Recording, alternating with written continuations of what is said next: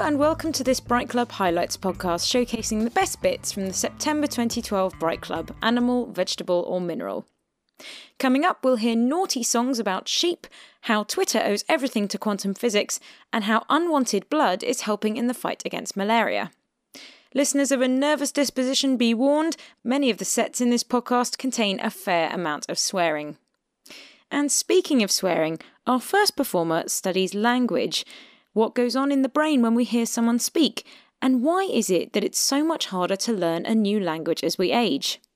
Matt Davis is based at the MRC Cognition and Brain Sciences Unit and is trying to answer just these questions.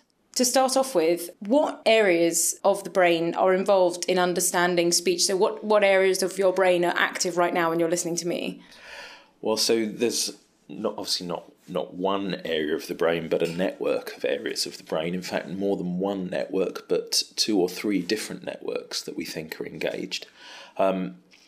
So I think of language as a skill that is expressed across perhaps the majority of the different areas of your brain. But generally what we know is that it tends to be strongly lateralised. So if you're 99% of right-handers and probably about 90% of left-handers, language will be dominant in the left hemisphere of the brain. We knew that before the days of brain imaging, because people who have strokes or other kinds of brain injury that affect the left hemisphere are more likely to have an impairment in speaking or understanding. And brain imaging has confirmed many of the same patterns. So Broca's area is in the frontal lobe, so here I am touching the left-hand side of my forehead, and that underneath there is Broca's area. And if you have a stroke that damages that part of the frontal lobe, your speech will be described as non-fluent, so you'll perhaps struggle to get the words out clearly. Wernicke's aphasia is associated with damage further back in the brain. So now I've got my hand just over my left ear, just behind the left ear and above is Wernicke's area. The original description was of patients who had problems understanding language, and that those were more apparent than problems producing. But in fact, Wernicke's aphasics will often produce a form of speech that's fluent, so the words come out in a fluent flow, but sometimes they'll make mistakes in producing words and produce new words, made up words instead of real words. And so in both kinds of brain injury, you can often see problems in comprehension as well as in production. And you mentioned sort of 99% of right-handed people, it's left lateralised, and 90% of left-handed people, it's left lateralised. In the people where language tends to be in the right hemisphere, do you see a sort of a corresponding area that you would perhaps describe as Broca's or Wernicke's area, but it's just on the wrong side of the brain? That's a very good question. I haven't personally done a lot of brain imaging work with left-handers. It's one of the unfortunate things that I have to tell left-handed volunteers, that because we're looking for commonalities across multiple brains, it's made much easier by scanning right-handers. Now, my understanding is that Broca's area and Wernicke's area are the two parts of the network that tend to lateralise strongly. But actually there's a whole other set of areas, particularly in the left temporal lobe, which have much clearer homologues on the right side.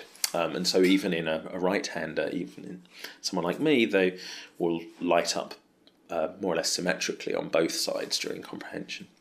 And one of the challenges for the kind of research that I'm doing and my colleagues in Cambridge are doing is to figure out exactly what contributions the left and the right hemisphere make separately and together in different tasks. You mentioned that the first way that we sort of realised that about which sort of areas of the brain were involved in language is because of people who had damaged areas of those brain were less able to construct sentences or understand language. What has the advent of brain imaging, how much more has it allowed us to understand?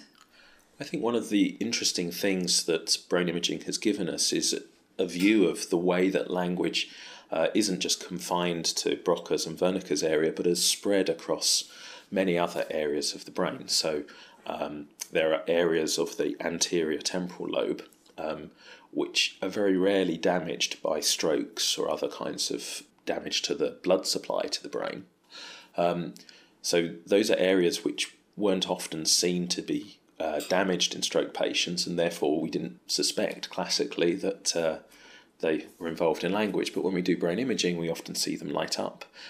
If you look at other kinds of conditions, some forms of dementia also impact on those areas and cause language deficits. And I think of this as an example of how brain imaging has told us some of the things that we knew already have been confirmed, but it's actually expanded our horizons. It's shown us the way in which language overlaps with other systems for memory, for action, for semantic comprehension. And so actually language is something that is, at least in my belief, sort of, it's not a confined area of the brain or confined set of areas. It's actually, in the way that we can describe any of our experiences, well, we're using language to talk about any of many brain systems. And I guess being able to use techniques like MRI means that you can look at what's going on in real time rather than looking after the fact at perhaps damage or things like that. Absolutely. And that's an area that is expanding rapidly. So we've talked a lot about MRI, magnetic resonance imaging, which gives us very spatially precise information, so very detailed pictures on a millimetre by millimetre basis. What we have also at the Cognition and Brain Sciences Unit is a technique called magnetoencephalography, or MEG, which gives us information on a millisecond by millisecond basis. So actually what we can do is track how the brain is responding, not to a whole sentence, but actually to an individual speech sound, and as those speech sounds unfold during a sentence. And one of the techniques that you've used is the idea of using distorted speech to test people. What can we learn from using things like vocoding and sine wave speech to test people's perception of language? Oh, it's a topic that's very close to my heart, and it's really the most striking demonstration of one of the processes that is really key to understanding perception, not just of speech, but perception of lots of different kinds of things, which is that what you know about the world, what you know about what you're going to hear or see, can change the way in which you perceive, the way that you hear or see it. So for sine wave speech, it's particularly striking. What sounds like whistles, if you've got that clue about what you're going to hear, it suddenly turns into speech. So here's an example of the sine wave speech that Matt was talking about. It was a sunny day and the children were going to the park. But if you hear this... It was a sunny day and the children were going to the park. And then the sine wave speech... It was a sunny day and the children were going to the park. The distorted speech becomes much clearer. And this illustrates an aspect of perception that psychologists have called top-down processing. So the idea that your higher level knowledge can change the lower level processes involved in hearing speech sounds. Now that was a very controversial topic in psychology, but the tools that we have with functional MRI and also increasingly now with MEG give us the opportunity to measure the brain's response to different kinds of speech sounds and really see those top-down processes in real time. And does it tell us anything about the way that we learn language when we're young?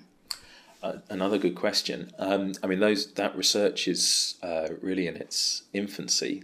There are studies that we've been trying to get off the ground using these different kinds of speech with younger volunteers, in particular in collaboration with Usha Goswami and others in Cambridge, looking at individuals with dyslexia, for instance.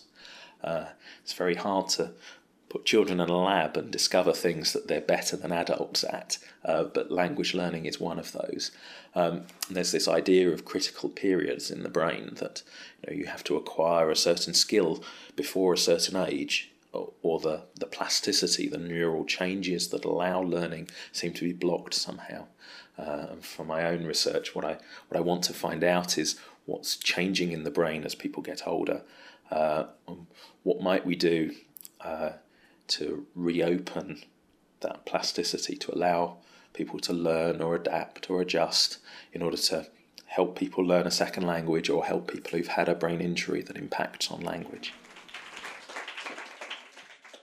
Good evening.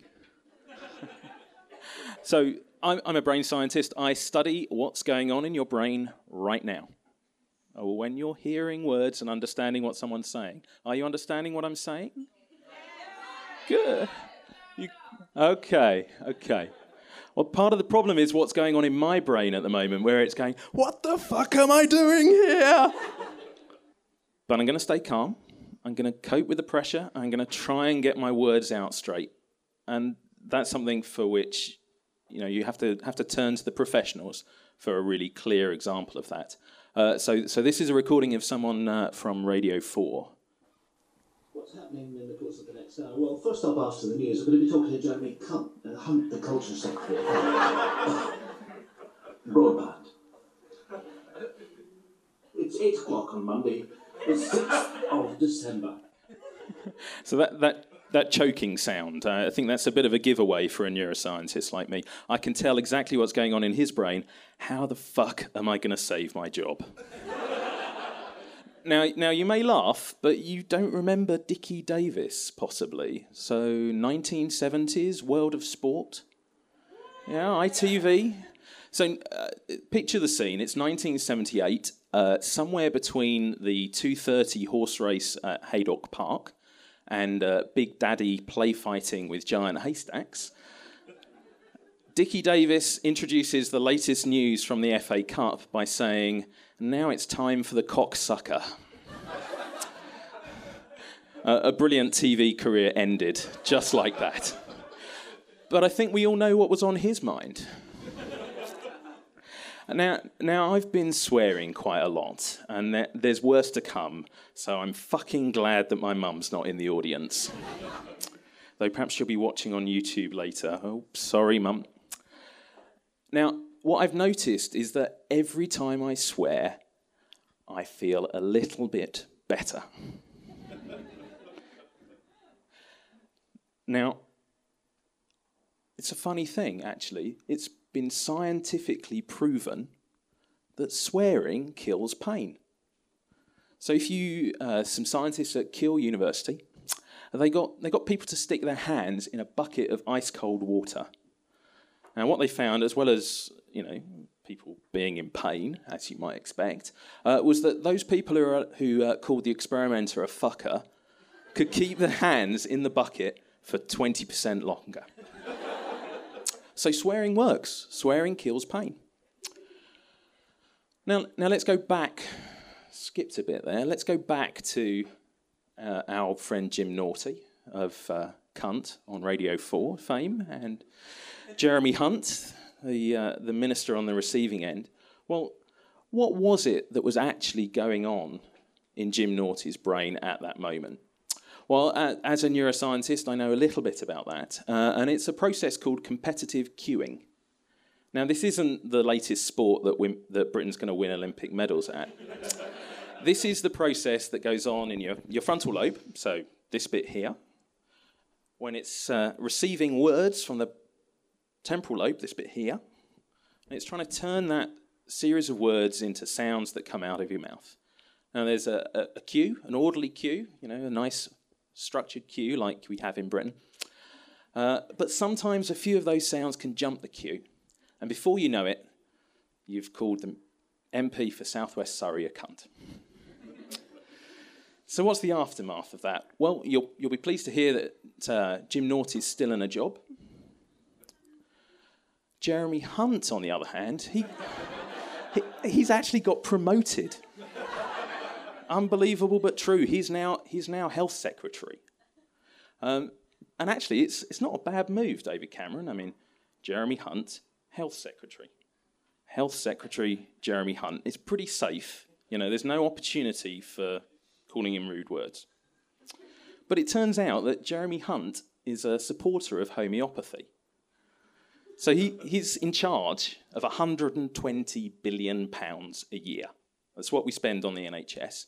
And he thinks it's a great idea if we spend that money on sugar pills and bullshit. So I reckon Jim Naughtie got it right. Now, as I say, swearing... Here I am in a moment of great stress. It's fucking good to swear. Feels so much better. But you've got to get the right swear words. I mean, you know, an extreme moment of tension like this deserves a really hard fuck. If I'd just stubbed my toe, you know, maybe something milder, a bugger or something like that would probably be more appropriate. Now, how do you know the right swear words to use in any particular situation? Well, actually, there was some research on this. In fact, it was research by the BBC. The BBC wanted to work out what swear words people could use on telly. Now, it used to be, back in the day, that any swear word was off limits. You know, if you watched a prison sitcom on the BBC, the rudest thing that one prisoner would say to each other is naff off. It's not really got the punch that you'd expect. And then in the 90s, the sitcom writers started making up their own swear words. So do you remember Red Dwarf? Did anyone? Red Dwarf? What was the swear word in Red Dwarf? Smeg. Yeah, smeg. Smeghead, smeg this, smeg that. And you actually found people at school calling each other smeghead. I don't know, never worked for me, but then I am Jewish. A little appreciation. Thank you very much. Thank you very much. So the BBC, though, in 2000, they decided, enough of this. We've got to let people use swear words, proper swear words, the ones that kill the pain. And which ones are we going to allow people to use? Well, we've got to have a rating scale, you know, so that you know how far up the scale you can go, depending on the time of day. Now, you'll be surprised, perhaps not surprised, to hear that Jim Naughty's favourite C word is top of the list. Number one, top swear word, never allowed to be said on the BBC, unless you happen to be Jim Naughtie. But if you go further down the list, there's a few surprises in store. So twat, for instance. Perfectly good swear word as far as I'm concerned. So, number 13 on the BBC list, just above arse, which, if you think about it, that's anatomically correct. Now, twat and cunt mean pretty much the same thing as far as I can work out. But it turns out that twat is less than 3 times as rude as cunt. And it's scientifically been shown by this survey. But it's still quite a rude word. It's not a word that you'd slip into everyday conversation, unless you happen to live in the Shetland Islands, where there's a village called Twat. I can picture the postcard now. Not good. Now, there's actually quite a lot of swear words that have this sort of double duty. So the word prick, for instance, number 7 on the BBC list. It's definitely not a word that you'd use on children's TV, unless perhaps you were telling the story of Sleeping Beauty. And so it seems it's not the meaning of a swear word that makes it rude, it's also not the sound of the swear word that makes it rude. You know, they come and go, they change depending on the time of the day or what you're talking about, whether it's rude or whether it's not, whether it's a word that you can't say or the place that you live. And that's especially true if you happen to move to the Austrian village of fucking.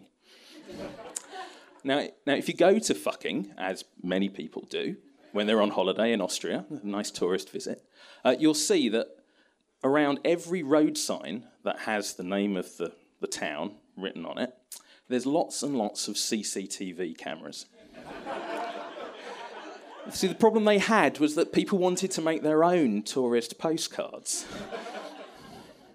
I wonder if they have the same problem in the Essex village of Fingeringhoe.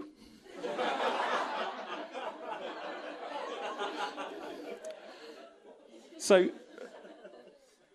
I guess the moral of this evening's lecture is that we really don't know very much about what makes a swear word a swear word. It's not the meaning, it's not the sound. You've got to listen to what someone's saying, do some figuring out as to whether you should laugh or cry, whether you should hate, whether it's going to relieve your pain or be suitable for telly or not. And so, just to illustrate that one last time, I'm going to tell you the last joke of the evening, and this one is for my mum. Did you hear about the man who drowned in a bowl of muesli? He got pulled under by a strong current.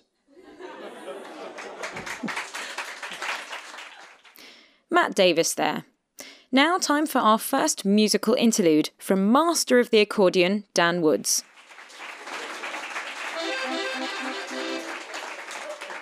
Now, one of my ambitions in life is to get a job as a midwife, and I wrote this song to explain why I want to do that.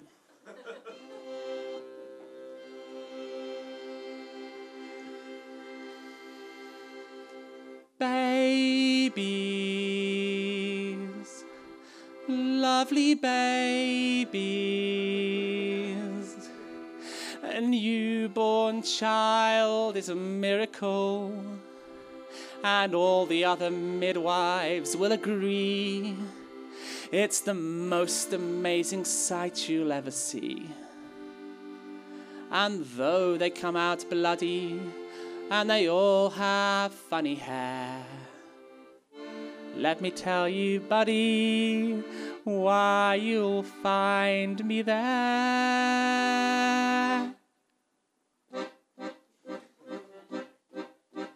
I want to eat your placenta. You have what I want to eat. I fry it in garlic and butter.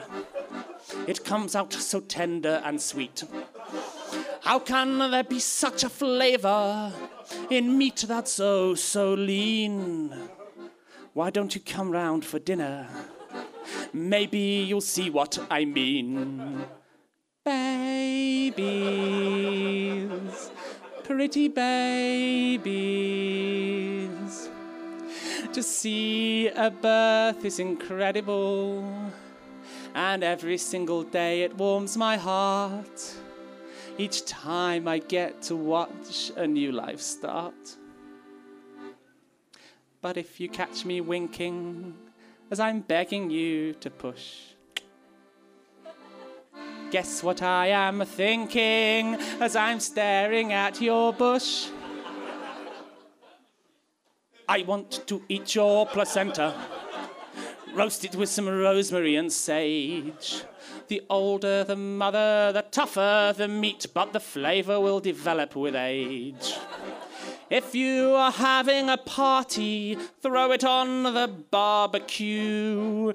If you think that placenta would scare them, you can melt it away in a stew. I want to eat your placenta. Make a marinade with chilies and some zest. All of my meals are delicious, but teenage mothers really are the best. Some people think that I'm crazy, but it's worth it for the taste. That's why you'll find me at nightfall, going through the bins of human waste.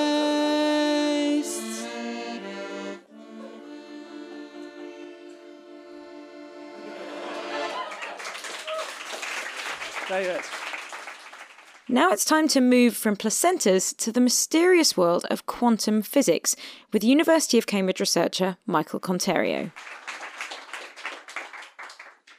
I'm Michael Conterio. I'm doing a PhD in quantum physics. And before we get started, I just need to apologise. I've been slightly ill, so if I have to blow my nose during the middle of the set, it's been a bit annoying because it means I've been stopped in my research of unravelling the mysteries of the universe by the common cold. Damn you, biology, you win this one! That wasn't supposed to get a woo. Oh, no, well, I'm a quantum physicist, and some of my mates who I work with asked me why I wanted to come and do this, talking to people about my research. And I thought I'd explain with two stories. So firstly, when I was at sixth form, just coming up to my A-levels, we had some relaxation sessions. And one of them was advertised as Reiki, which, if you don't know, is the laying on of hands, which at the time I thought meant massage. So I signed up for this and volunteered and ended up laid down on a table. And boy, it was taking a while for the massage to actually start. And look back, and this woman was just kind of waving her hands vaguely in the region of my back, which I thought was a bit weird. And then she started saying, "Ah, yes, you see, everyone has an aura." What the fuck? And And yes, and this, I'm manipulating this aura, and this is created by the body, and scientists are researching into it using quantum physics. No! You do not get to use those words to mean magic. So that was the first one. And then secondly, I made a mistake of going onto a news website and clicking on some of the comments. Never do that, ever. But in particular, this one was a science story where someone had written down, quantum physics is a nonsense pseudoscience created by physicists just to earn money. And I was like, no, it's not.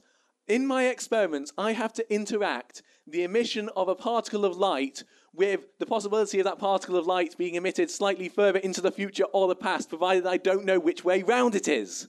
You do not fucking make that up unless you're writing for Doctor Who, which gives you a lot more kudos than calling yourself a quantum physicist. So that's why I'm here, and I want to talk about the basics of quantum physics. And I'm going to try and stick with Einstein's rule that everything should be as simple as possible, but no simpler.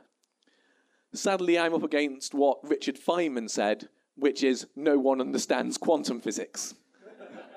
But I'm going to try my hardest. So there are 6 postulates that we have to learn in our quantum physics lectures, which I think is pretty good going, only 6, because that's less rules than most major religions. So we're already winning there.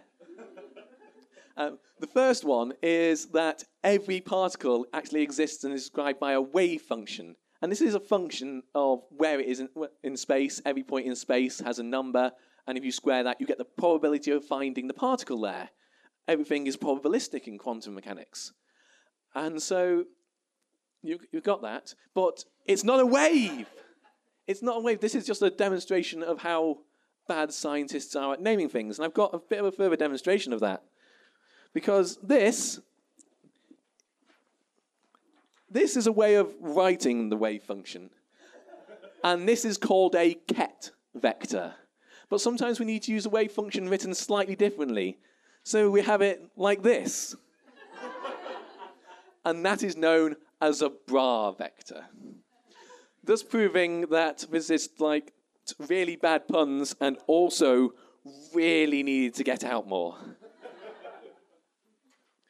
So that's the first postulate. 2, 3, and 4 are all about taking measurements. And the idea is that when you take a measurement, there are only very specific values you can get out. Things come in, like energy, come in lumps. And that's why it's quantum physics. Quantum just means a bit. Just a bit on its own, not continuous. And the interesting thing is, when you measure something, the universe doesn't know what it's going to come out as before you measure it. But as soon as you measure it, the wave function that I just showed you immediately changes to match that measurement. And so, yeah, it's confusing. Yeah, so you're actually, by measuring, you're changing the universe. And more than that, one explanation that people have come up with is that for every possible value of the measurement, you're actually creating a new universe in which you measure that answer. I think, actually, it's more than that. I think creating new universes makes you more like a god, which I'm sure was really good for the self-confidence of all these physicists who, because of lack of social skills, were all still giggling at the fact it was called a Bra vector. There's another postulate of quantum mechanics which says you can't have 2 particles exactly the same, which is very interesting physically, but boring for the purposes of comedy, so we'll move on. and finally, the last postulate is one of the biggest equations of the 20th century. Okay, I've cheated a bit there. That's me disobeying Einstein and oversimplifying it. That doesn't actually tell you anything at all. But what I've got here is a better way of writing it down. And here, the interesting thing about this is basically on this side over here, we've got how the wave function changes, and on this side, we've got effectively the state of the universe. So even though... So yeah, okay, it's a bit of a problem having to understand the entire universe in order to actually do anything in quantum physics. But we do have a rule for how things change. So despite the fact I've said it's all probabilistic, we know how the probabilities change. It is predictably unpredictable. Although I'm never going to use that phrase again because it makes me sound too much like Donald Rumsfeld. No. Instead, I'm going to go and just add in my one bit to impress on you the fact that physicists are cultured and quote Shakespeare. There's been madness, yet there is method to it. Which is from Hamlet, and the only bit of Shakespeare that I know. So what can we do with this? It turns out, rather than needing to deal with the entire universe, we can ignore most of it because it's a long way away. And all the bits are nearby. We can kind of average out. And so, in a semiconductor, which is a type of material, mineral, the title. There we go. I got in part of the title. Yes. Woo! There we go. And in a semiconductor, we can average it out and do lots of hard maths to take into account all the other electrons and protons in the material, and then we get this instead, which you may have noticed is basically exactly the same, except I put some stars on some things, which basically say it looks a bit lighter. And we can ignore the rest of the universe now. And so we can actually now take this and do interesting things with it. And we can work out how to take our semiconductors and make transistors. And we can take those transistors and make computer chips. And then connect to the internet. So we have, in fact, just made it possible for people to talk on the internet about how quantum physics, which we've used to make the internet, is nonsense. And I don't know why we fucking bothered. Thank you very much. That was Michael Conterio. Well, still to come, we've got malaria and man flu. But first, another song from Dan Woods. This is a song I wrote for when I was in a nativity play and I played a shepherd. And I wrote this song for my shepherd to sing, and it's a love song.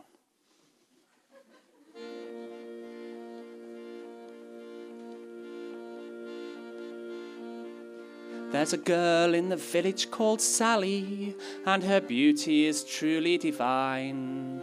But Sally, alas, has a husband, so Sally will never be mine. But one night when her husband was sleeping, she invited me out for some fun. I still dream of that one night with Sally.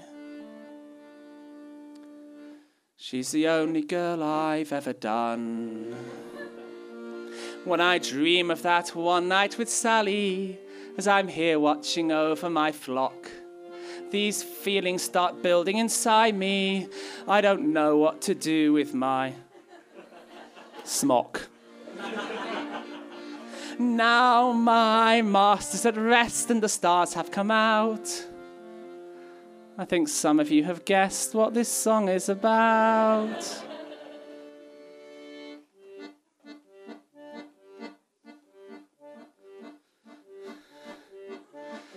I wonder what it feels like to kiss a sheep. I'd sit beside a young one in the mud. Would she lead her tongue inside my mouth like Sally did? Or pull it down her throat and chew the cud? Would she nibble out of my ears at all and pin me up against the wall and book us in a very cheap hotel?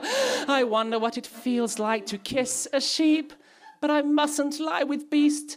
I'll go to hell.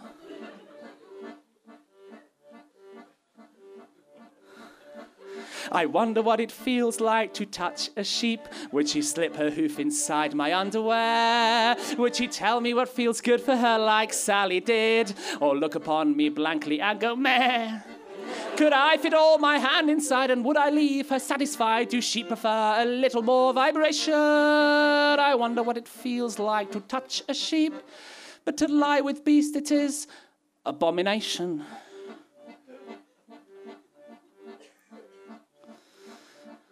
I wonder what it feels like to lick a sheep.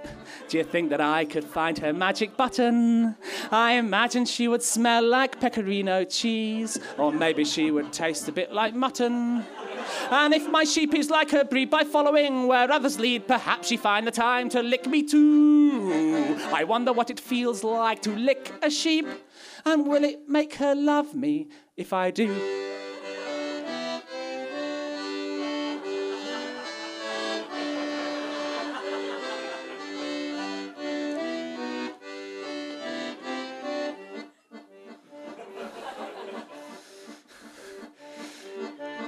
I wonder what it feels like to love a sheep. I bet it's bloody quick and feels amazing. Then I turn away and count her friends and fall asleep. It wouldn't even interrupt her grazing. I'll call myself an ovophile. Of course we'll do it sheepy style. My cries of joy will echo through the valley. I'll discover what it feels like to love a sheep. And as I give my milk, I'll shout out, Sally! I've been Dan Woods, thank you very much. The brilliant Dan Woods there. Now, malaria is a disease that kills over 1 million children under 5 each year and affects over 300 million people each year worldwide. Leah Chappell works at the Sanger Institute in Cambridge trying to unlock the secrets the malaria parasites carry in their genes to hopefully one day lead to treatments. Leah, you work predominantly on the malaria parasite. How do you study these tiny little creatures? It's a mixture of methods depending on which one we're studying. The easiest to study is to look at the blood stages of the parasite, because we can either grow them in PhD students, which is probably bad ethically, but we can do it another way. We get leftover blood from the National Blood Service. You put those in with a mixture of water, sugar and a few other nutrients to keep the little parasites happy, and you can keep them in a cupboard at 37 degrees. And that's close enough to being in human blood that you can they grow, and then you can split them up every 48 hours and have more and more flasks of parasites. So they're quite easy to work with. And so once you're growing them happily in this sort of unwanted blood, what can you find out from them? So the thing that I'm particularly interested in finding out is figuring out which of their DNA or which of their genes they turn on and off at different points in their life cycle. So at some points they'll turn on genes for making protein that go on the surface that help them to get into the blood cells. At other points they'll be mainly focusing on getting bigger and fatter, ready to split into lots of more cells. So if we can sample at these different points and figure out which genes turn on and off when, it gives us a better chance of finding out which of these genes do what, and maybe which ones we can learn how to kill them by being drug targets. And one of the most important life cycle stages for the parasite and also for the infection of people is the way that they invade our red blood cells. What's our sort of current understanding of how they do that? We're currently trying to understand how they can do that. They're very cunning in avoiding the immune system and don't seem to put many different proteins on the surface, or all the same proteins, so that they can evolve around our immune system. So it's kind of analogous to the way a flu virus might evolve around the immune system. So at the moment, there's no vaccine that's been used worldwide. Some are in trials, but we don't really understand that. So we're currently trying to understand which proteins from the parasite interact or kind of hold hands with the surface of the red blood cell. So we're trying to understand that. My lab here at Sanger is currently trying to figure out all these bits of the jigsaw. Are there particular areas of the genome that you associate with increased virulence? Because I know that some strains of the malaria parasite are more dangerous to humans than others. So there are some bits of the genome which are at the end of molecules called chromosomes, the kind of chunks of DNA, which have got genes that are on the surface of the parasite. Those are called VAR genes, and they vary a lot between different parasites. There are other strains of parasites which have got resistant to the most common drugs, which is unhelpful at best. So we can use DNA sequencing technology to find those. We just sequence the ones with the drug resistance and sequence the ones without, and then you can figure out what the difference is and then maybe figure out how to stop them doing that. So it's kind of like comparing different genes, and then you see the ones that pop out, and you see the sections that pop out and go, oh, well, okay, so those must be linked with resistance to drugs or whatever. That's the hope. You have to design your experiments so you don't get just one thing. You'll get mutations that pop out. That means parasites are better at growing in our incubators at 37 degrees. They'll get better at being lab pets. So you've got to make sure your experiment excludes the mutations that are just happening occasionally. The trick is to get large enough sample sizes and do clever enough statistics to rule those out. And can learning more about the genetics of the parasites help us to understand how malaria moved to infecting humans in the first place? So one other way to do that is to look at malaria parasites in different species. So one study that people in my group were involved in was looking at parasites from humans and chimps and gorillas and seeing what the differences were. And you can do family trees and figure out when they moved into humans. So how can knowing about sort of which areas of the genome affect particular things, like how they get into the blood cells or whether they're resistant to certain drugs, how can that help us in terms of therapies? So they're actually not got many genes to work with, only about 5,000. So the sooner we... And so, for example, how many do humans have? So a human has somewhere between 20 and 25,000, depending on how you define a gene. But so this is, you know, for the number of life cycle stages this parasite can go through, it's got a very few genes. It's very impressive. It can pull off all these tricks to avoid being killed with that many few genes. So if we can figure out systematically what all of these do, many of them are only in malaria parasites, so those are probably the ones we're most interested in. Then we'll eventually get down to the ones that are important for being nasty little parasites, and then if we have that shortlist, it makes it easier to design drugs or vaccines.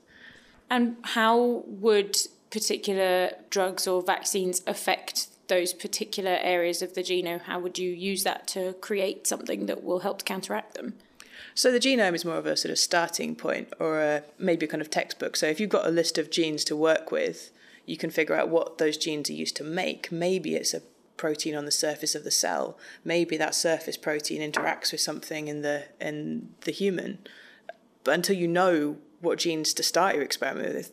I said we have 5,000 genes. Very few people would think it'd be a great project for a PhD student to work on 5,000 genes. Probably need, 5,000 PhD students. But if you can rationally get down to a sensible size shortlist, you can then do follow-ups. Maybe you'll go down to 100 genes. Maybe your experiment will get that down to 10 genes, and then you'll get somewhere. And you're hopeful this sort of work will lead to therapies in the future? Hopefully. I mean, now we've got more resources looking at malaria than 20 or 30 years ago. There are now more scientists looking at this. We now have lots of reference genomes to help scientists work on these shortlists. People are working at ways of breaking each of these genes systematically, so we can figure out what each of these genes do. So pretty hopeful for the future. A vaccine might be pretty hard, but at least if we can get closer to understanding how these parasites interact with humans and the mosquitoes that transmit them, will have a better chance of reducing the problem.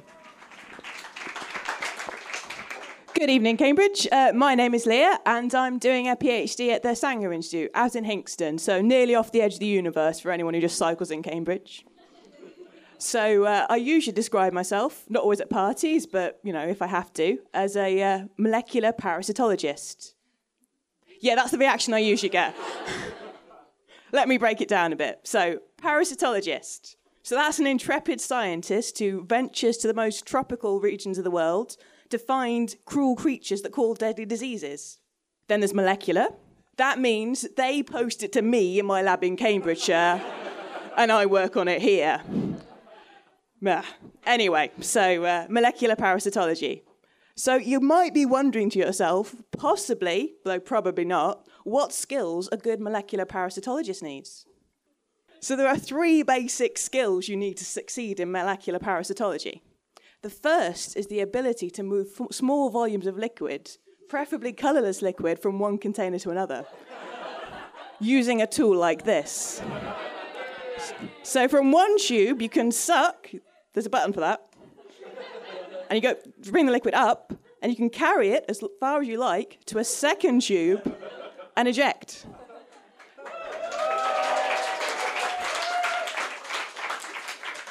It's very technical and very difficult to train someone to do. The downside is that if I wanted to move a volume of liquid that is a reasonable quantity, like say a pint, from one vessel to another, I would have to do that action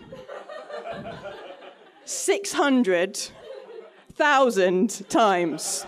So I suggest that you don't ask me to pour a drink at the bar later if you've got we probably have, you know, there's probably less time left in the universe than it would take me to do that.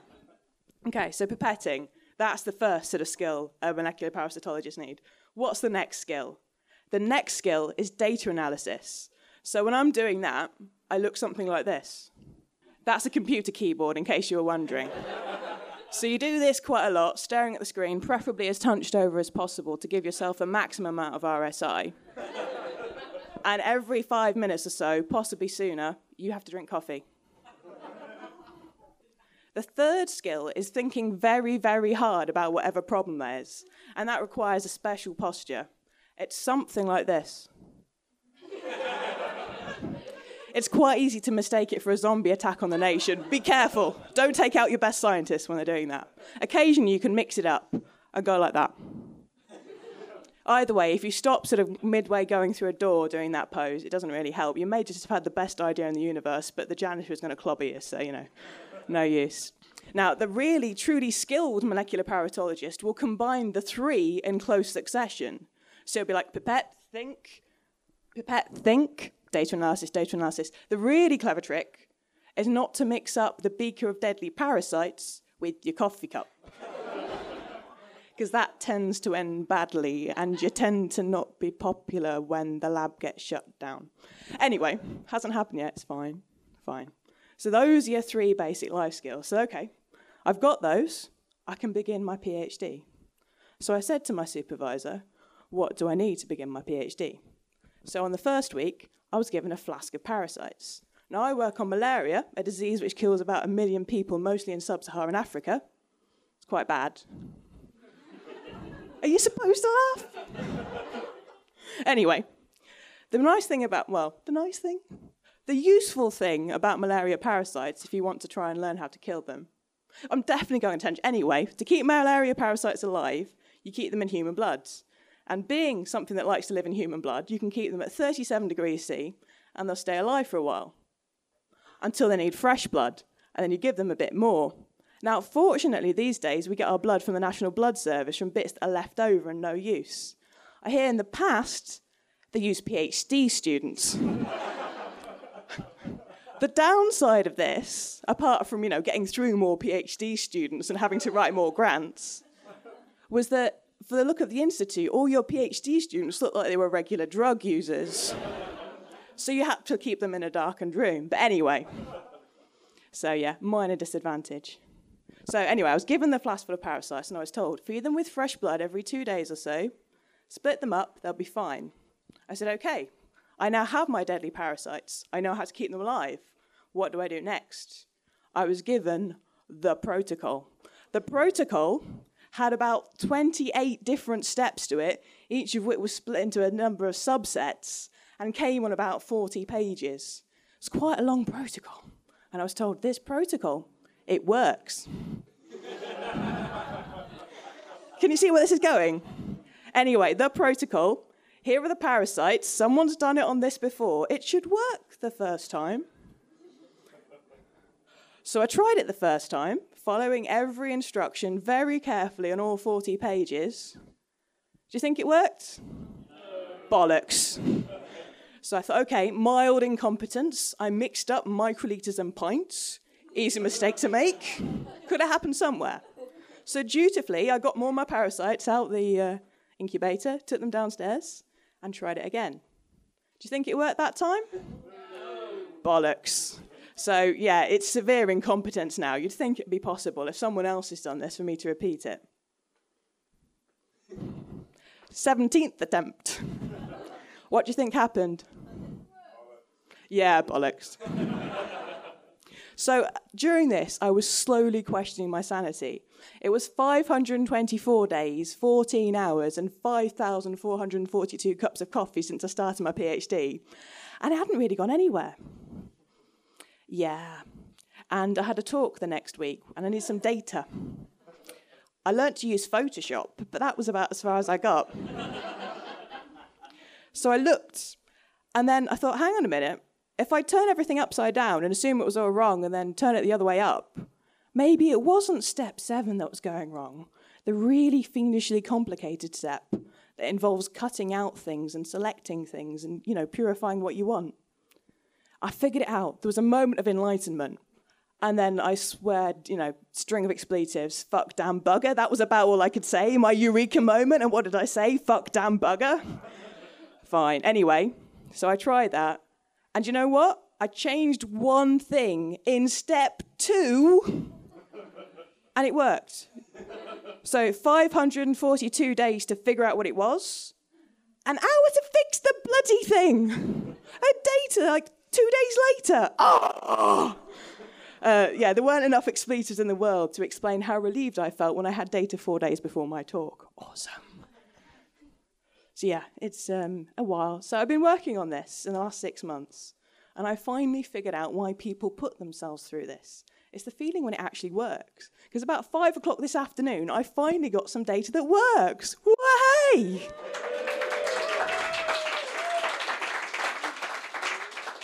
I thought about bringing you a printout, but I wasn't sure you'd appreciate the details. But the gist is there. So I finally figured out that we now know some tiny thing about what the malaria parasite does that we didn't know at 2:30 this afternoon. Which is nice. Anyway, so I thought I probably should leave you with a cheesy pun, because I hadn't fit any more, about why biology was a good thing to study, in case that little last bit didn't swing it for you. So I thought, you know, of all the sciences, it's a great one, because it's the only one where division and multiplication get the same result. You've been lovely, ladies and gentlemen. Good night. That was Leah Chappell. Well, I'm afraid that's all we've got time for on this Bright Club Highlights podcast. A huge thank you to Matt Davis, Dan Woods, Michael Conterio, Leah Chappell, and all of our performers on the night. And to play us out, a final song from Dan Woods. This is a song to remind you all to wash your hands and not sneeze on buses. My girlfriend caught a fever. She had nasty, sweaty hair. She had shivers, she had sneezes.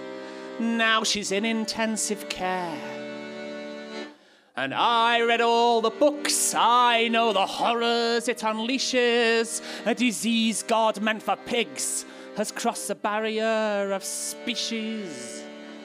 The virologists have studied her. They've done what they must do. The nurses all are weeping, they can't believe it's true. But the doctors shake their heads, and to the churchyard we must send her. For man flu has crossed the barrier of gender.